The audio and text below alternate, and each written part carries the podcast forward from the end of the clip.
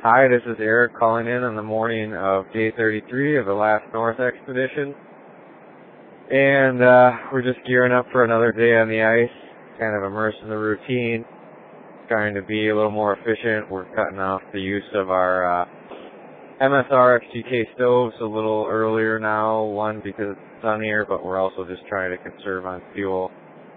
Um, so yesterday was another interesting and somewhat exciting day uh, out there.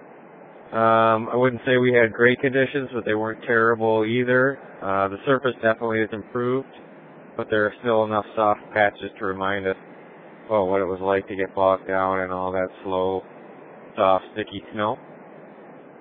Uh, we had a couple interesting kind of traverses of bigger cracks.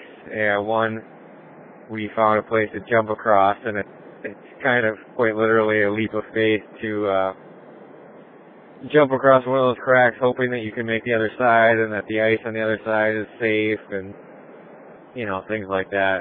So uh, that's always interesting, but it is a it's actually a, a challenge um, that engages us for a while, and, and that's good versus this kind of overall overall feeling of a feeling of being exhausted, tired, and overwhelmed. And, but we keep running into these just pressured, fractured, drifted areas that seem to stretch on forever in the amount of bigger pans we just aren't really on. And uh, it's been frustrating, but we're still uh, persevering.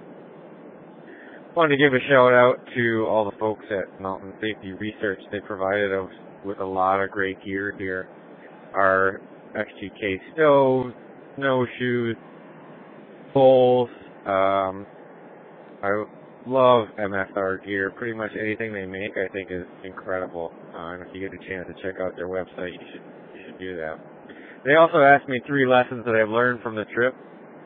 I think the first one is is you just have to take it one step at a time. Begin one step. Second one is not just me out here alone uh, Ryan and I are working really well together, and a team is really important, and that's just just not the team on the ice. It's it's overall everybody. And the third lesson is this is an amazing place. As tough as this expedition is, uh, the ice never ceases to amaze. It's beautiful out here, and this experience um, is an incredible one. And hopefully, I'm able to uh, convey some of that um, unique nature of this environment to you. Thanks so much for tuning in. Time to eat my breakfast and head out on the ice. For more information, you can always visit ericlarsenexplorer.com or ryanwaters.net. Always remember it's cool to be cold. Big snow.